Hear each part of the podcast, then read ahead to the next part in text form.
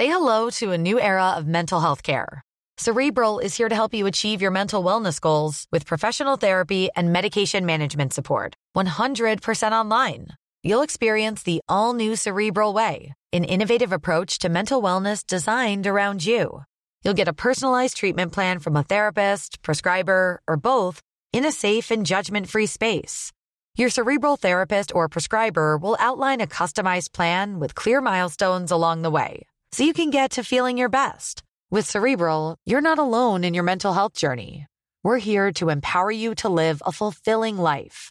So take that first step towards a brighter future and sign up today at cerebral.com slash podcast and use code ACasts to get 15% off your first month. Offer only valid on monthly plans. Other exclusions may apply. Offer ends July 31st, 2024. See site for details.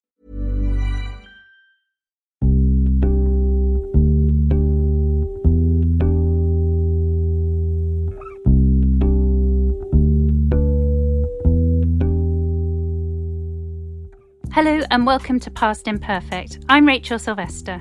And I'm Alice Thomson. Our guest today is a former politician who's become a star of light entertainment.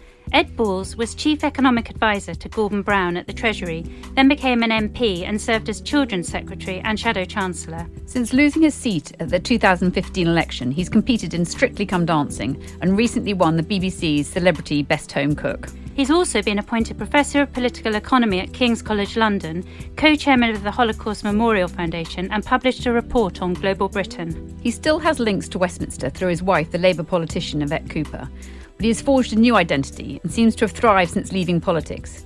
He says, For the first time, I'm free to be myself.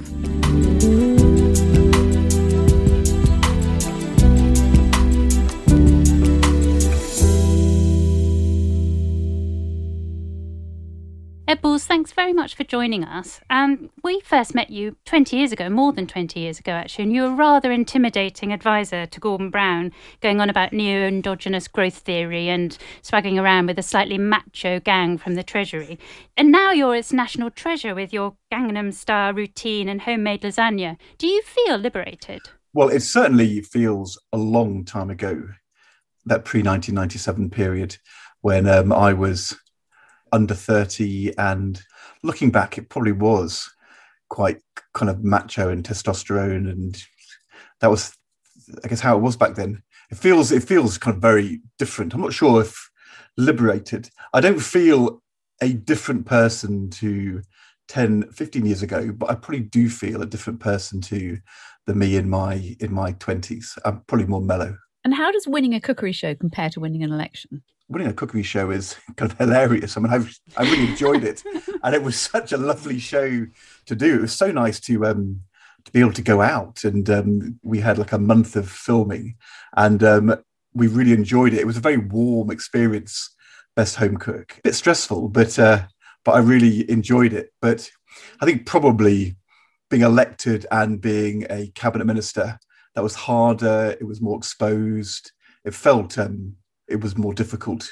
But uh, that was then, and this is now. And um, from my point of view, it's really nice to win something again. and who's more terrifying, Gordon Brown or Mary Berry? Well, definitely Mary Berry. She's much more terrifying. Partly, I think, structurally, that uh, if you are a top politician, as Tony Blair and Gordon Brown were, they were both prime ministers, you surround yourself with people who who challenge you and, and say no and disagree. Whereas Mary is the doyen of cooking. She is a judge. And uh, if I was to sort of disagree with with Mary Berry, I think that would be, unacceptable. I mean, I don't think people say Mary, you're wrong. So um, she was much more fierce and intimidating than Gordon and Tony ever were. Half the country thought Tony Blair or Gordon Brown were good, half thought they were bad. Everybody loves Mary Berry. It turned out to be, in a way, more destabilizing than I than I realized because when I went on Strictly, I didn't really mind what people thought. I mean, I, I, was I was slightly worried about it, obviously, but if the judges said that was a bad jive, it wasn't really going to make a huge difference to my life. I mean, of course, it was a bad jive. You know, what do you expect, Craig? um, but with Mary Berry, I suddenly realised when she was going to criticise, you know, my cooking, my mum's lasagna, my gravy, I found out I really, I really cared. And do you miss Westminster at all, or do you feel guilty that you're not there during a time of national crisis, or you know, when we're trying to battle against the coronavirus? I don't fully escape from Westminster because, as you said in the introduction, I, I live with it and I can be on the floor down here chatting away to you or doing an interview on Good Morning about cooking, and on the floor above, Yvette can be chairing the Home Affairs Select Committee, grilling Priti Patel, the Home Secretary. So uh, I never fully escape. I don't miss being being in Parliament very much. I miss the friendship and the camaraderie, but not the sort of the chamber. I definitely don't miss opposition. I miss being in government. I mean, we were in government for 13 years. Being in government is such an honour and a privilege, and it's so difficult. And in the last year, more than ever, I think government has been so important and such a kind of central part of all of our lives. More people have been watching government press conferences because we need to find out what we are allowed to do and what's going to happen. And whether you're the Chancellor or the Health Secretary, the Prime Minister, you're making massive decisions on the basis of little information where you're trying to predict the future. It's so hard. But I decided that wasn't what I was going to do. I didn't want to be part of the commentary on the government. I wanted to do to do to do different things. And that's what I've tried to do. Do you now enjoy being a political spouse? Do you have to go around to events with Yvette and do you have to sort of play the sidekick, if you like? Well, no, I had I had lots of training in that, of course, because Yvette was elected in 1997, and I wasn't elected for another eight years. So I've been to loads of events back in the late 90s where um, Yvette would go off around um, an event or a club or whatever with the mayor, and I would sit with um, the spouse. There, there was a float for us behind the bar, and um, we'd compare diaries and talk about how hard it was juggling. So I, you know, I, I had a kind of quite a long spouse uh, trading, so I'm sort of back into that again. And um, you know, I try and we, we obviously talk about things and um, a lot, and I try and be supportive, um, but I don't try and do politics vicariously through Yvette. I mean, I'm out. Do you feel sorry for Boris Johnson's fiancée, Carrie Symonds, in some ways, because she's always being accused of being Lady Macbeth? Well, I mean, there is a deep and continuing sexism in politics. I mean, I was never ever called Mrs. Cooper by television interviewers. Yvette was called Mrs. Balls, the wife of Ed Balls, when she was a cabinet minister live on the BBC. We found that when we showed people these two cabinet ministers who were kind of both in the cabinet together, people were more critical of Yvette than than me. Part of the reason why it was good that I came up politics in 2015 was that Yvette was at the time um, going to run for the leader. And if I'd still been in politics, or you know, when I was asked, said no to the House of Lords, the last thing I wanted to do was be down the corridor, sort of looking like I was lurking, a figure in the in the shadows. And this idea that Carrie is the power behind the throne. Those things were never said about Denis Thatcher. He was always sort of allowed to be a figure of kind of separateness, fun, you know, gin and tonics and golf. Whereas if you think of um, Cherie Blair, she was absolutely seen in the same way as Carrie. I do, I do think that the that Carrie Symonds picks up a lot of that um, that that sexism, definitely.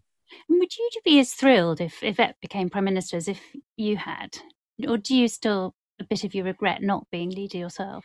If Yvette became prime minister, I mean, I think I'd be I'd be pretty, pretty horrified to be honest. I think she would as well. I mean, so of course I would be hugely pleased for Yvette, and I'd be very pleased for the for the nation. But there'd be part of me thinking, "Oh my God, are we about to be thrown right back into into that kind of life again, where every move and every step is sort of scrutinized and dissected. And I mean, we had some torrid, torrid times trying to handle the privacy of our kids over the years. So, um, but you know, it's not happening at the moment because uh, Keir Starmer's the leader of the Labour Party. So um, I've, I've, not got that to worry about. I think being the leader or the prime minister is just like materially different to any other job as well in terms of the the scale of the um, the exposure and the expectation and the pressure. That fascinates me about you is you're always challenging yourself and pushing yourself and always wanting to do new things. I remember we went to interview you once after Labour had lost the election. You'd just taken up the piano, and there's always some new challenge. Why do you think that is? I think it's just an extended midlife crisis, really.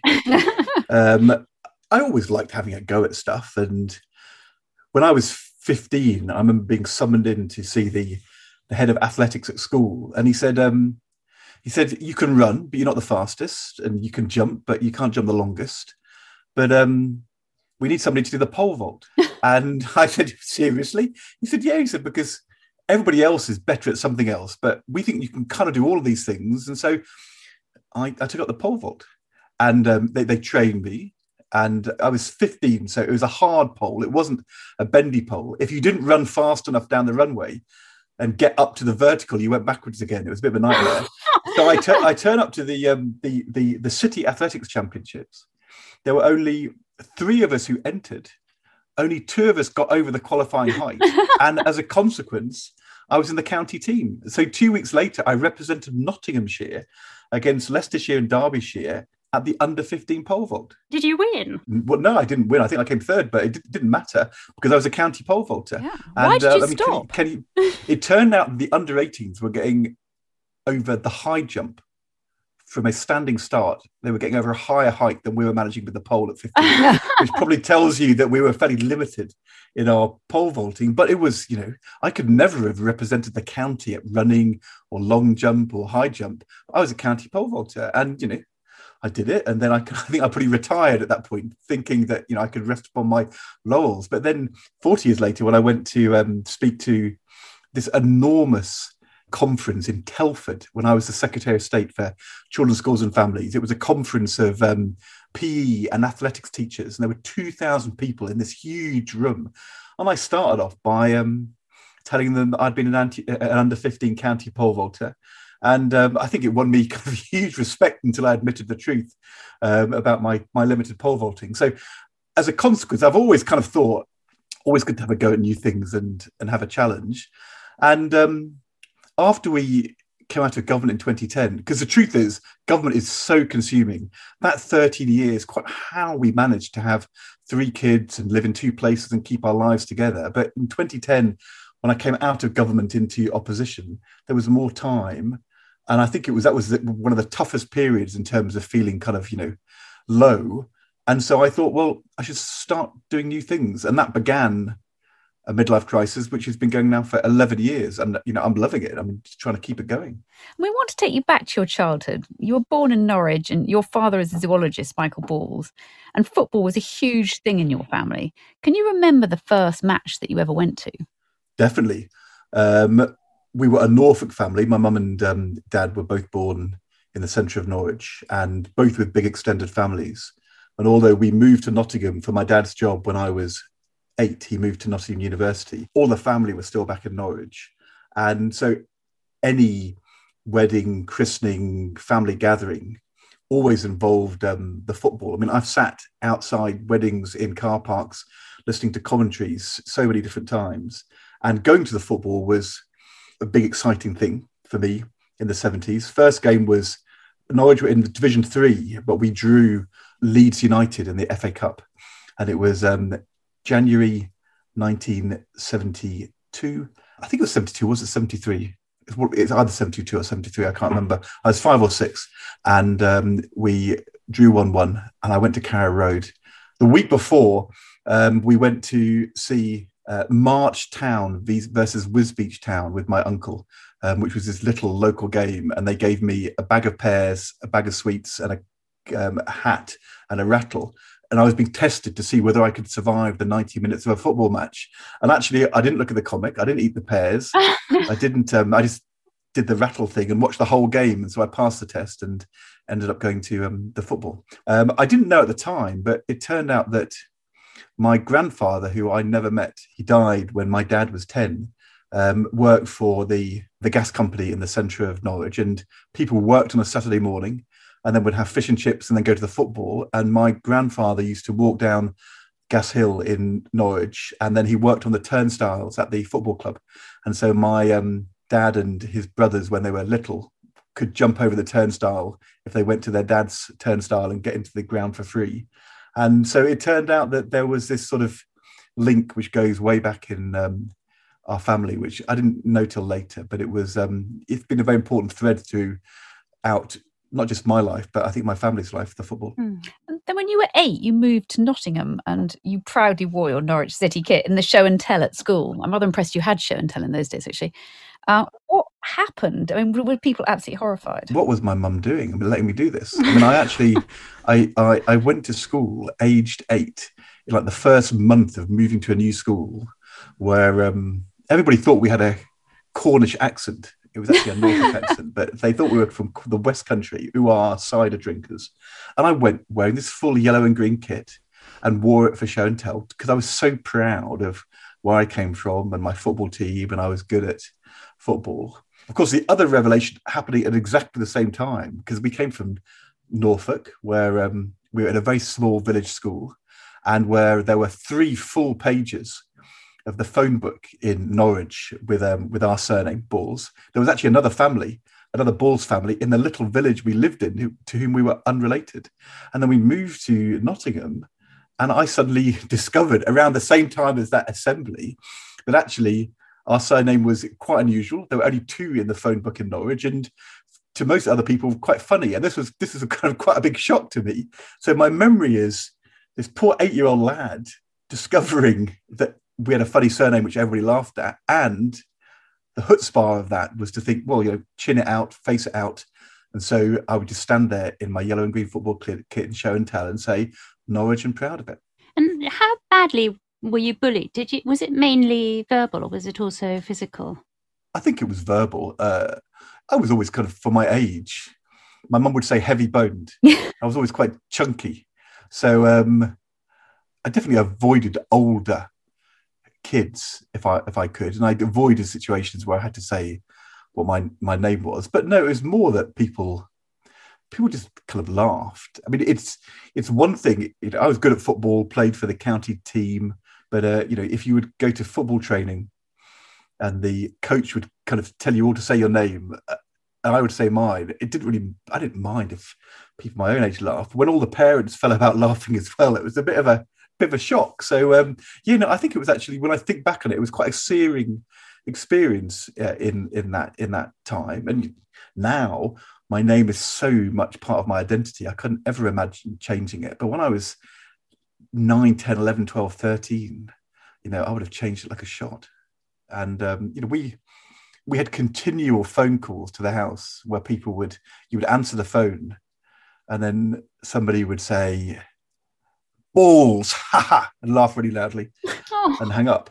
There was one time though in it was the World Cup in I'm trying to remember when it was probably 1982. Um, so I would have been 15, and we had one of these these calls, which happened, you know, once every couple of weeks. It wasn't like every day, but quite regularly. And I was always always answering the phone because I had a um, a girlfriend, and I and my dad didn't really like us using the phone that much, so I would try and answer the phone surreptitiously. So I answered the phone, and somebody kind of laughs and starts kind of saying balls. And it was a key moment in the World Cup semi final where there'd just been a foul by the goalkeeper for a penalty. And I remember saying to this guy, Do you realize it's the World Cup semi final? There's just been a foul. And you're wasting my time and yours rigging me up to say that. Grow up, get over yourself, hang up, and go and watch the football. Are you mad? H- hung up and thought, Yes, and I think actually it was, I remember it was such a turning point because I thought, you know, that's the way to deal with it. You just got to tell people, don't be ridiculous. Come on. When I think of the, you know, how I was under pressure when I was in politics, clearly part of that sort of, you know, tough, hit me if you like, chin out comes from those experiences when um, when I was young and how I learned to deal with it. And I, I think I'm much more aware of that now than I was maybe 10, 15 years ago. Do you think it made your stammer worse, or did you just not consciously think about it in that way? Well, I didn't know I had a stammer. Mm. I ran the debating society. I ran the politics society at school. When I went to college, I was elected the junior common room president. And so I spoke publicly all the time. So I don't think I ever let it get in the way. And I sort of, when I was 14, I didn't think I can't be a politician because I've got a stammer, I would have thought I can't be a politician because nobody could ever put my surname, uh, you know, on an election poster. That was much much bigger deal in my mind, which feels now kind of naive and um, and um, you know a long time ago because I don't think my name has ever done me any harm in politics. But I think back then there's no doubt my surname felt like a much, much bigger burden than this weird thing, which sometimes meant I just couldn't get the words out. In some ways, it is surprising that you decided to pursue this career that did involve so much public speaking. Do you think it was a deliberate way in some ways, or subconsciously just of, of trying to push yourself, or was it just because you love politics so much?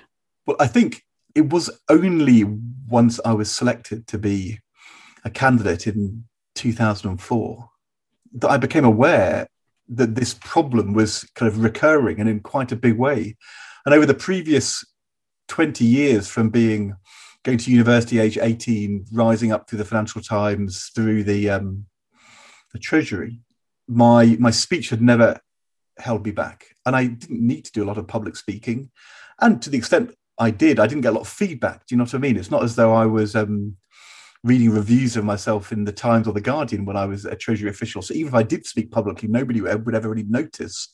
So it was only after I'd already made the decision to go into politics that I suddenly realised I had this challenge, but I didn't know what it was. And um, it, it all crystallized on a Saturday morning in September 2004. I'd been selected to be a Labour candidate after eight years at the Treasury.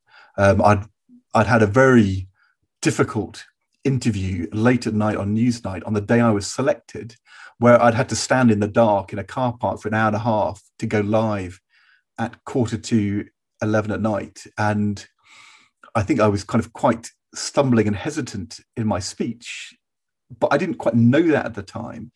And then I agreed to go on any questions. And I went on any questions the Friday at the end of the Labour conference. It was the day after Tony Blair had announced he was having a heart operation and was going to um, to to serve a, a full third term. It was the moment where Gordon Brown landed in Washington to discover this because he hadn't been told by Tony Blair and one of his team said it's an African coup, which was then a big headline mm. at the time, Blair's coup against, against Brown. And I had booked to go on any questions. The first answer is going to be about Brown and Blair. I'd really thought about what to say, and I think it was it was fine. It was good. And then later on, we then had a conversation about the Iraq War, which I'd not really ever had to talk about publicly before because you know, I wasn't involved in any of those discussions and I hadn't been an MP and I had these these moments where I just really blocked and couldn't get the words to come out, and it was quite awkward. But then you get in a car afterwards to go home, and this is a world before there's before social media, no Twitter, uh, no nothing. So you just travel home thinking, I think that was okay, but I'm not quite sure how that went because that Iraq thing it didn't didn't quite work. And then the next morning, my dad rang me and said, "I heard you on any questions." I don't know what it is, but you've got the same thing as me. And I think it may stop you ever getting on in politics. I think it may be a real problem. And I should have told you before. And I remember at the time thinking, that is enormously unhelpful, Dad. I mean, why tell me now? And he didn't even know what it was. And that was the beginning of um, what was then a long journey to to discover and then to deal with this thing but at the time it was it was a thing i had no idea what it was. What was the worst moment at the dispatch box because it's a very difficult environment there in the house of commons. It's incredibly shouty and tough. I had lots of bad moments uh, in that early period.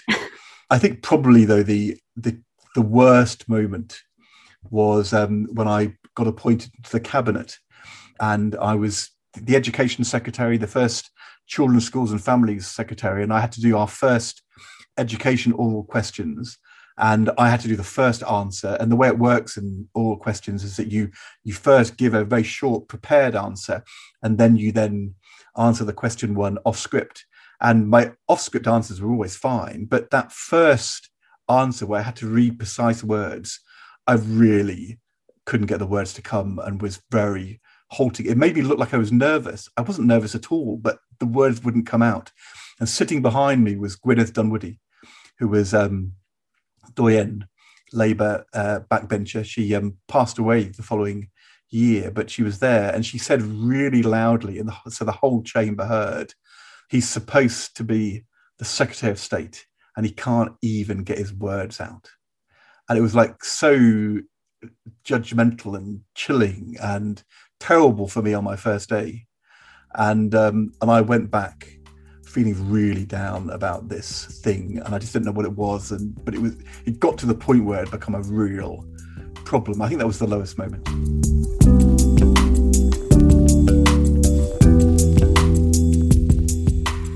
You're listening to Past Imperfect with Rachel Sylvester, Alice Thomson, and our guest this week, the former politician Ed Balls. We'll be back after this. To enjoy more incredible stories from incredible people, why not get a digital subscription to The Times and The Sunday Times today with one month for free? Head online and search thetimes.co.uk forward slash past imperfect. Say hello to a new era of mental health care. Cerebral is here to help you achieve your mental wellness goals with professional therapy and medication management support. 100% online. You'll experience the all new Cerebral Way, an innovative approach to mental wellness designed around you. You'll get a personalized treatment plan from a therapist, prescriber, or both in a safe and judgment free space. Your cerebral therapist or prescriber will outline a customized plan with clear milestones along the way so you can get to feeling your best. With Cerebral, you're not alone in your mental health journey. We're here to empower you to live a fulfilling life.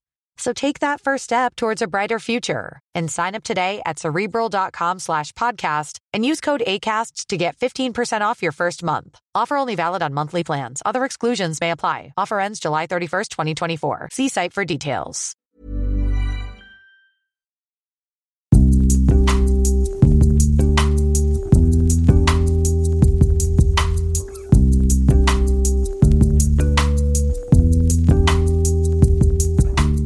Welcome back to Past Imperfect with Rachel Sylvester, Alice Thomson, and the former politician and Strictly star Ed Balls.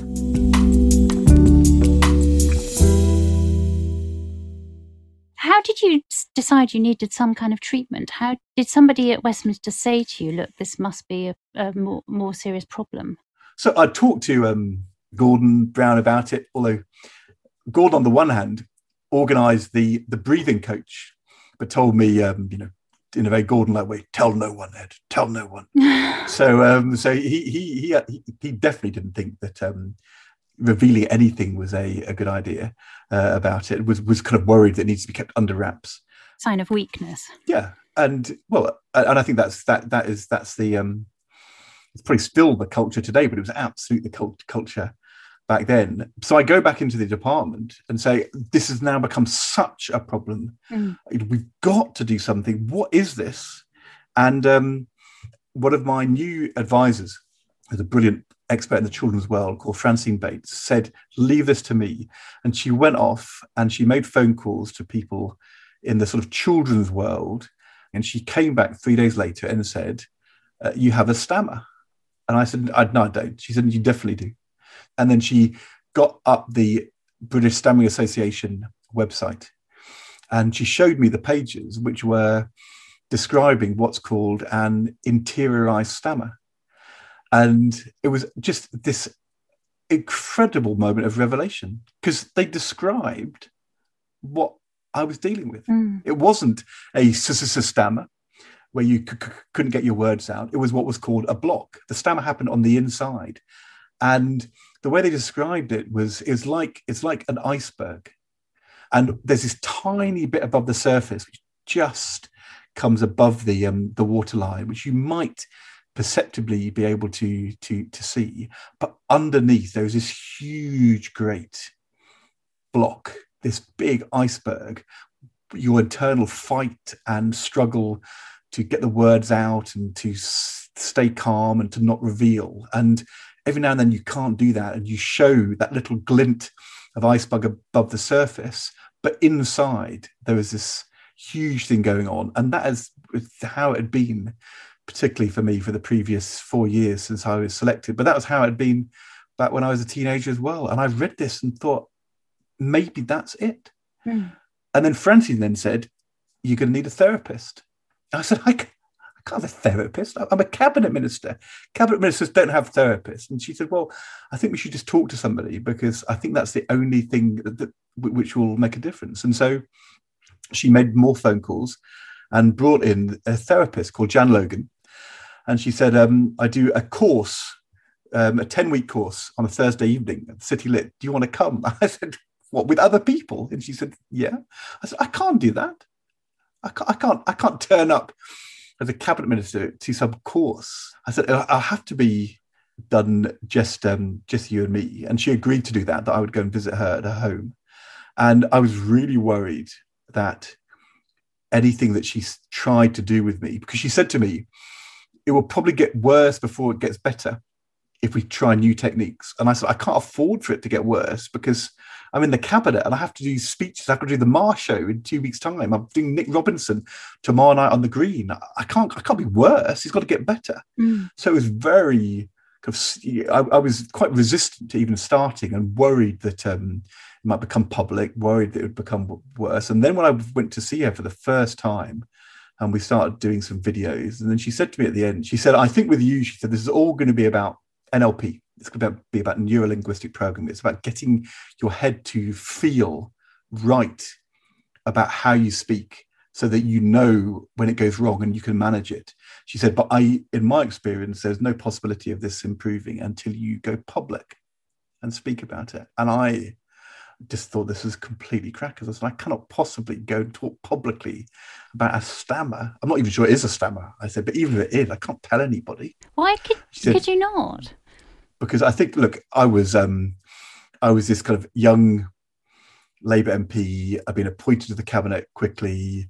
The Tories were gunning for me. This this whole kind of attack on me going on. You know, obviously, anytime you've risen a bit quick, you know, there's, there's lots of people out there who are looking for you to fall. And I think at the time, I thought that to reveal that kind of vulnerability would be a real kind of blow. It would be, it would make things much worse. You know, Gordon said to me, tell nobody.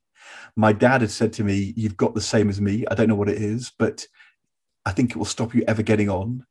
And to be told I had to kind of be open and public about this at that time I thought that was, you know, a step too far, a stress I couldn't deal with, that I would just be lambasted. And so I spent uh, two years in weekly therapy, resisting going public.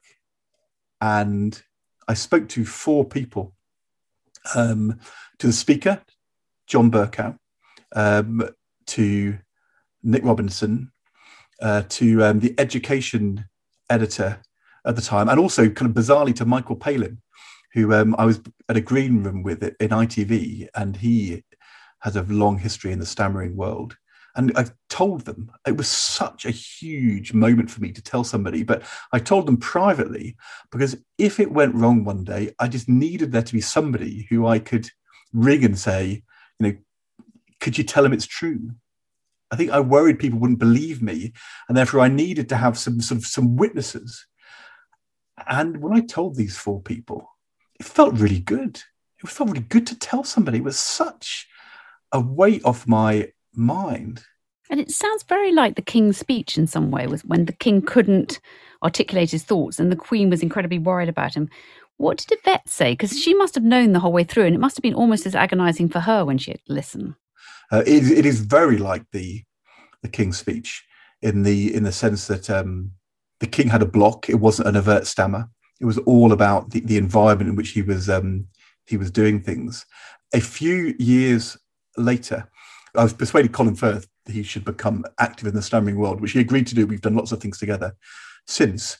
But I said to him, the best moment in the king's speech is at the end, when the king delivers actually a pretty fluent speech. He he doesn't do it in his suit. Once he's had the formal photos, he gets relaxed and he gets ready to deliver his speech, and he does it. And then he comes out, and the therapist says, Logue says, that was really good, but you did stammer on the W in the third paragraph. And the king said to Logue, I had to throw one in so they knew it was really me. Ah. And I said to Colin Firth, that is the most affirming moment for Eddie Stammerer because my huge problem for years was trying to deny and to conceal and to stop and prevent.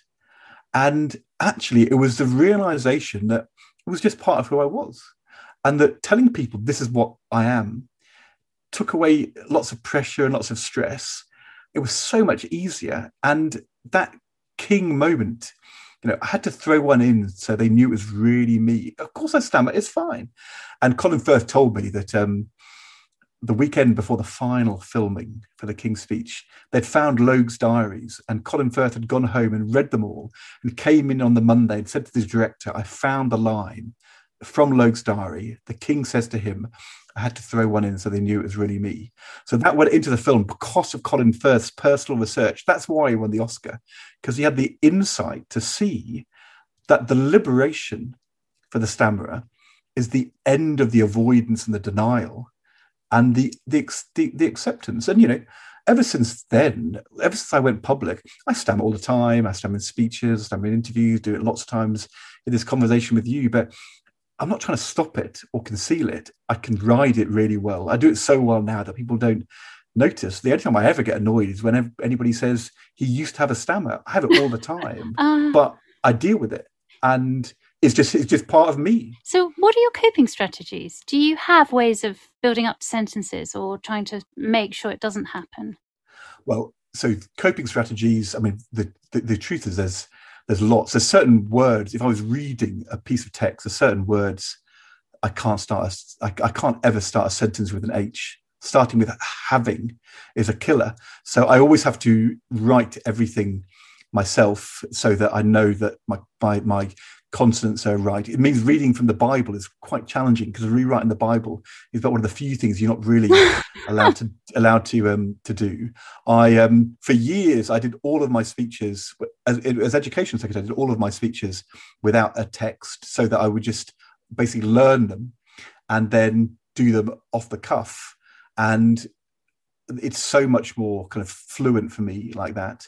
I much prefer live, but I like doing things where there's the space to be able to speak. And I don't ever try and worry about whether I'm speaking in kind of full sentences with subordinate clauses. I've learned that most people in, re- in the real world, including most top presenters, speak um, their way.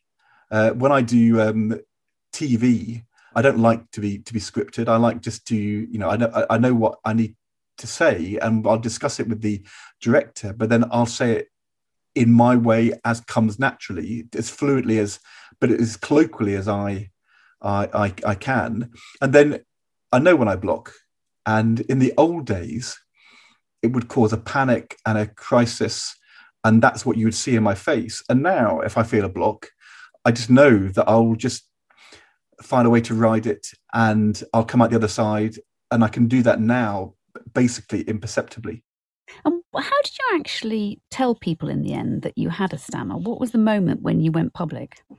Well, I, I uh, as part of my kind of complex task of um, not telling people, but having my kind of defences in place, uh, we'd commissioned a, a, a video from Action of Stammering Children, children with stammers telling teachers that uh, they had a stammer. It was called Wait, Wait, I've Not Finished Yet. And Michael Palin and I were launching it when I was in the cabinet at a primary school with loads of children. The film was so moving and also for me very, very kind of close to the edge for me because it was so it was so acute and i hadn't watched it in advance which was very foolish of me so i was quite emotional then afterwards we did a little press huddle and one of the journalists said you've got a stammer why won't you talk about it and I said, well, actually, you know, it's not about me today. It's about the children and their bravery. And he said, my son's in that video. He has had the courage, eight, eight years old, to talk about his stammer to help other kids, and you won't talk about it. I think you're a coward. And I left that event thinking, I didn't know I was a coward. I thought I was not trying to put myself center stage.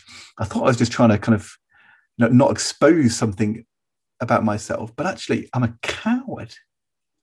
And so I um, I went back and I wrote a letter to every that afternoon to every one of the children in the video, telling them that I had a stammer too, and how um, moved I was by um, by what they'd done. And then um, I did an interview where I talked for the first time about my stammer publicly. And on that Saturday, my dad in his 70s rang me and said, um, I've just read your interview and I've had a stammer for 70 years and I never knew. And I had not spoken to him about it for the previous four years because it was too difficult and painful. But actually, from his point of view, me talking about it meant he suddenly discovered a truth about himself he hadn't known before and it was he's talked to me a lot about it since but and to others since but he he he his concealment had lasted 30 years longer than mine and then the next week i did an interview on breakfast tv with michael palin and a little lad who stammered talking about stammering and and i was off and um, what i've found since is that I need to talk about stammering about once every six months publicly. It sort of tops me up. If I've not talked about it for a while, then I find that you know I'm more likely to stammer in an interview or uh, on in a performance. Whereas it, it just helps me. It helps me to kind of do a bit of public again because it just kind of gives me the the confidence that it's okay I think in some um, ways so, um, you, it makes you a better politician if you can show vulnerability. That actually it helps you c- to connect with the voters. Well, I think for me personally, it's, it's it's definitely enabled me. To, I mean, if I hadn't had the stammer, there's no way I'd have done Strictly. there's no way because I remember at the time standing with um, live on BBC One, knowing there's 10 million people about to see me do a waltz in a suit with a 27 year old Russian world professional champion, dance champion, as the announcer said, doing the waltz, Ed Balls and his partner Katya Jones, and having this out of body moment, thinking, what am I doing? How did I end up here? I mean, I must be crazy. But at the same time, thinking, you know, can't be as bad as having a stammer in the House of Commons. And I managed to deal with that. So I can do this. Did you worry that it was going to make you seem less serious, or did you actually love or fake tan? or in fact, are they very similar? Because they say politics is showbiz for ugly people. The fact you asked me that question probably reveals why I had to think about it. You know what I mean? Were you worried, Ed, that people would think you were a complete joke doing the jive or the mask um, with a green face? So, I, yeah, I did worry about that actually, because you know I'd come out of politics and I wasn't sure whether that was the end and what was I going to do and um, I had a, a, fellowship at Harvard, and um, and then when the call came through, I said to Yvette, um, "They've asked me to do Strictly, I'm going to say no." And she said, "Why would you say no? Why would you say no to the biggest television show in Britain? You love to dance; it'd be really fun, and politics is so wild." Why would you go and do it? And I said, Are you serious? And she said, Honestly, I think you should think about it. And I then rang Jeremy Vine, um, the radio presenter who had been on the previous autumn, and he said it was the most life affirming thing I have ever done in my life. I've never enjoyed anything more. He said it doesn't stop me interviewing politicians on the radio 2 program now. I mean, he said it may stop you becoming governor of the Bank of England. to be honest, was not very likely anyway. To be honest, like George Osborne and David Cameron weren't going to make me governor of the Bank of England. So, uh, and I just thought, well, actually, maybe it'll just be really fun but I was I was quite nervous about it. To, and you could see in my first week the the nerves, the bit of denial, bit of concealment. I had said to them, you know, I don't really want to do Latin, and um, I don't really want sequins, and they set me up in this kind of quite austere suit for the first week, and then I just I learned such a huge amount over those three months about myself, performance, politics, about the public.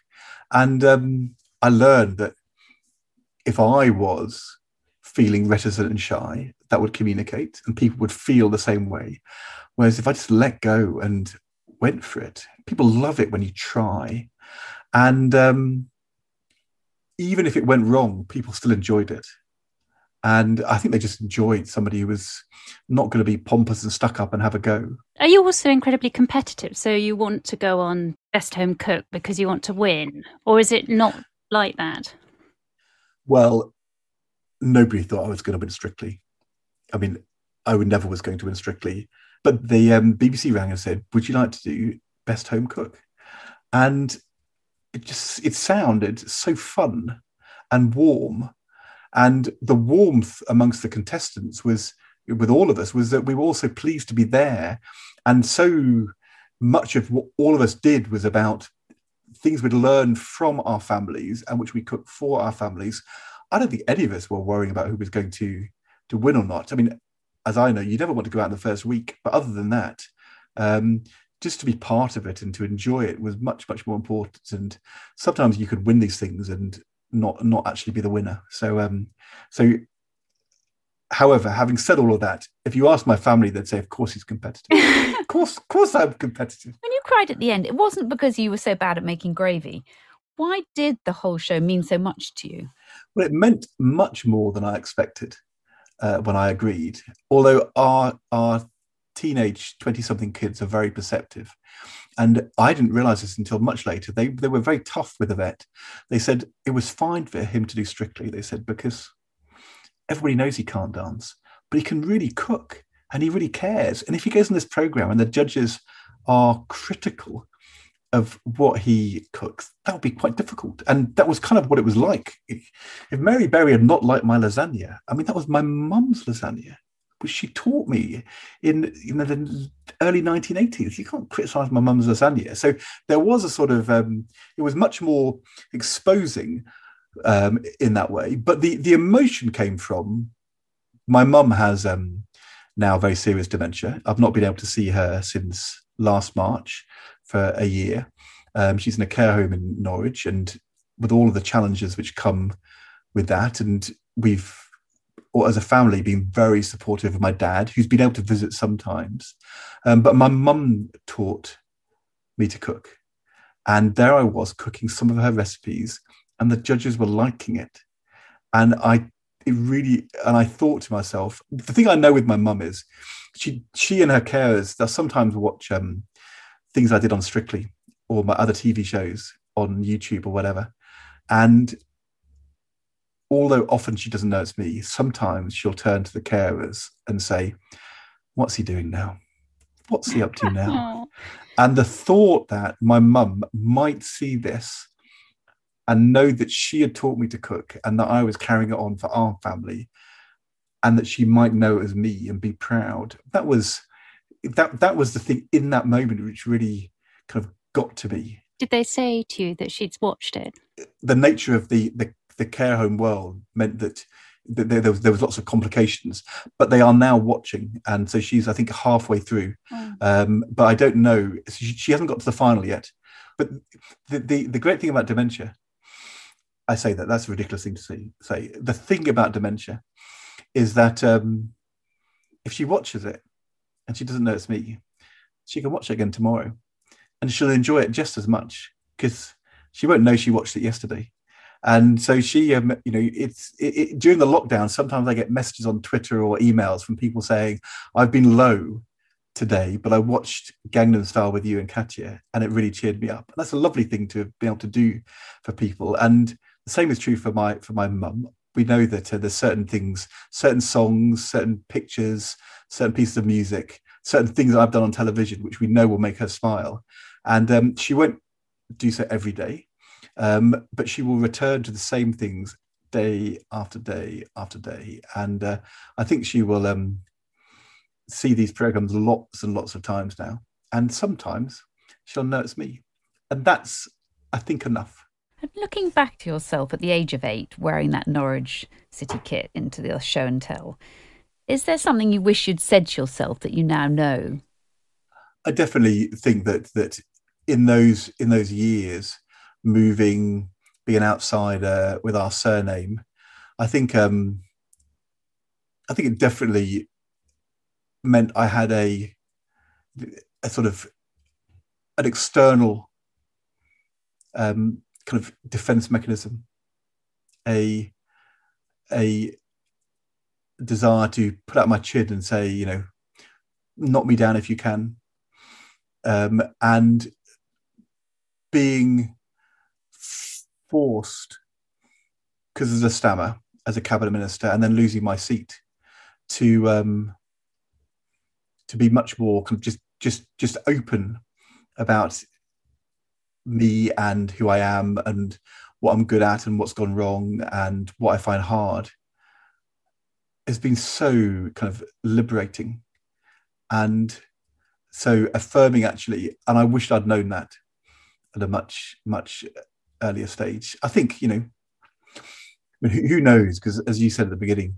um, in that run up to the '97 election, you know, we'd not been in government for 18 years.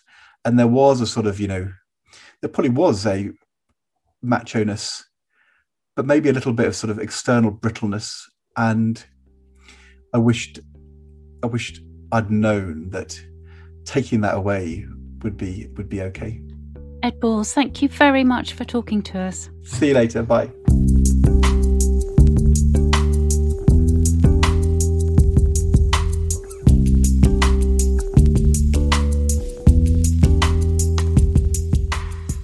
been listening to Past Imperfect with Rachel Sylvester, Alice Thomson, and our guest this week, the former politician and Strictly star Ed Balls. This is a Wireless Studios production produced by Ben Mitchell. To make sure you never miss an episode, you can subscribe to us wherever you get your podcasts and listen back on the Times Radio app. We'll be back with another Past Imperfect next week. Until next time, thanks for listening.